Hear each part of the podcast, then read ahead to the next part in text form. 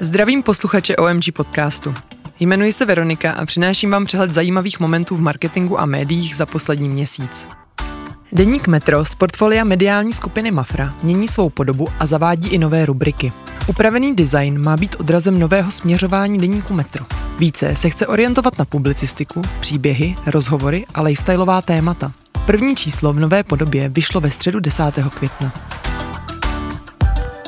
Společnost Meta představila novinky pro inzerenty. Nový AI Sandbox testuje možnosti generativní AI pro inzerenty. Společnost rovněž ukázala nové funkce v sadě nástrojů pro automatizaci reklam Meta Advantage. Nový AI Sandbox bude podle zástupců společnosti sloužit jako testovací prostředí pro první verze nových nástrojů a funkcí, včetně generativních reklamních nástrojů s umělou inteligencí. Těmito kroky chce Meta zjistit, co inzerentům vyhovuje a také usnadnit používání těchto funkcí v reklamních nástrojích. Meta vytváří nástroje, jako je variování textu, generování pozadí či vystupování obrázků. Tyto nástroje mají například vytvořit text reklamy poutavější nebo vylepšit části její kreativy. Národní technické muzeum a Český rozhlas připravili výstavu ke stému výročí od zahájení pravidelného rozhlasového vysílání u nás. Záměrem výstavy 100 let je jen začátek Český rozhlas 1923 až 2023 je vylíčit 100 let technického i programového vývoje rozhlasu i dnešní roli moderního veřejnoprávního média. Projekt připomíná významné rozhlasové osobnosti a události, program a hudbu v jednotlivých obdobích i překotný vývoj výrobní, přenosové a vysílací techniky. Výstava potrvá do konce tohoto roku.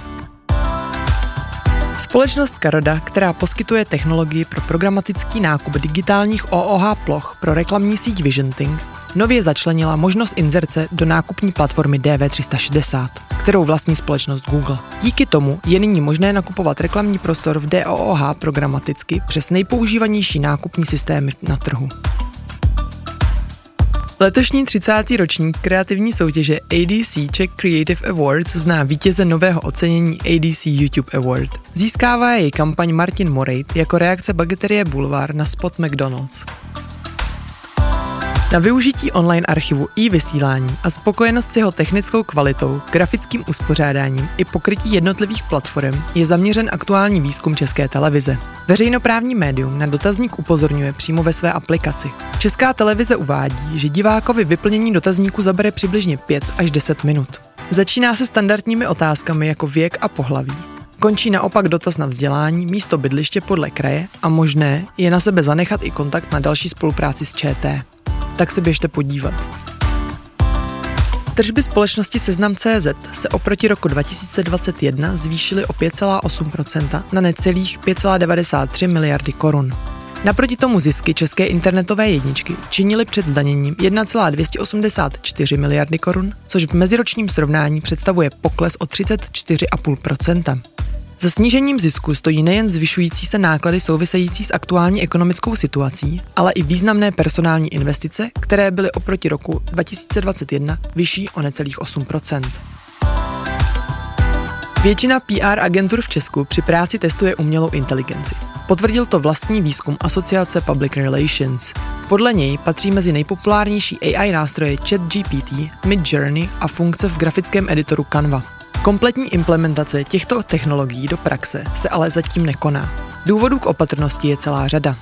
Faktické nepřesnosti, možné zneužití citlivých dat, potenciální závislost na technologii umělé inteligence nebo obava o potřeby práce copywriterů v budoucnu.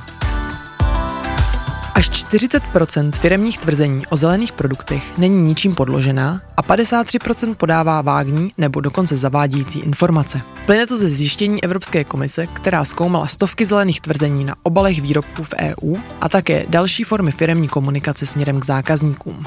V neposlední řadě se často stává, že firmy do udržitelné komunikace nezahrnou vlastní zaměstnance. Podle průzkumu pro značku Tork z roku 2022 mezi 12 tisíci zaměstnanci v Evropě zvažuje odchod ze zaměstnání kvůli neekologickému chování zaměstnavatele každý sedmý pracovník. Pro firmy proto bude v následujících letech klíčové více své zaměstnance informovat o udržitelných aktivitách a zapojit je do udržitelných projektů. Unie vydavatelů navrhla ve vládním konsolidačním balíčku přeřazení tištěných deníků ze základní sazby DPH zpět do snížené sazby daně k časopisům. Více než zdvojnásobení sazby DPH ze stávajících 10 na 21% by podle vydavatelů vedlo k poklesu prodeje novin a dalšímu posílení dezinformační scény. V roce 2022 dosáhly výdaje do online reklamy téměř 57 miliard korun, což potvrzuje roli internetu jako nejsilnějšího mediatypu. Jedná se o dosud nejvyšší investice. Z pohledu způsobu obchodování inzertního prostoru rostl programatický nákup display reklamy o 35% Očekávání pro rok 2023 je 7% růst investic do online reklamy. Údaje pocházejí z výzkumu inzertních výkonů internetové reklamy, který pro Združení pro internetový rozvoj realizuje agentura Median.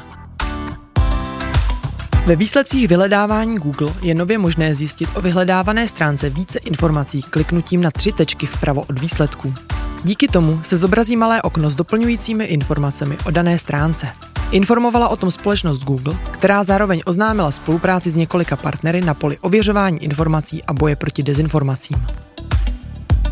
Italský úřad pro ochranu osobních údajů by mohl uvolnit zákaz aplikace ChatGPT pro italské uživatele. Ten zavedl na konci března kvůli údajnému uniku dat a způsobu zpracování osobních údajů Italů. Tamní strážci soukromí dali provozovateli jazykového modelu umělé inteligence OpenAI čas do 30. dubna, aby splnil konkrétní požadavky na ochranu soukromí a připravil tím půdu pro zrušení dočasného zákazu chatbota v zemi. V roce 2022 česká dezinformační scéna čítala 39 aktivních, relevantních prokremelských dezinformačních webů, což je o 7 méně, než kolik jich bylo v roce 2021. Jedná se o pokračující trend z minulého roku, kdy se počet dezinformačních webů rovněž snížil, a to o 6 oproti roku 2020. Vyplývá to z analýzy české dezinformační scény pro rok 2022 Bezpečnostního centra Evropské hodnoty. Pokud se budete chtít o jednotlivých tématech dozvědět víc, odkazy na články a videa najdete v popisku pod tímto podcastem. Pokud byste se s námi chtěli spojit, doporučit hosta nebo se jen podělit o názor, nově nás můžete kontaktovat na e-mailu, který také najdete v popisku. Na další dávku novinek se můžete těšit za měsíc.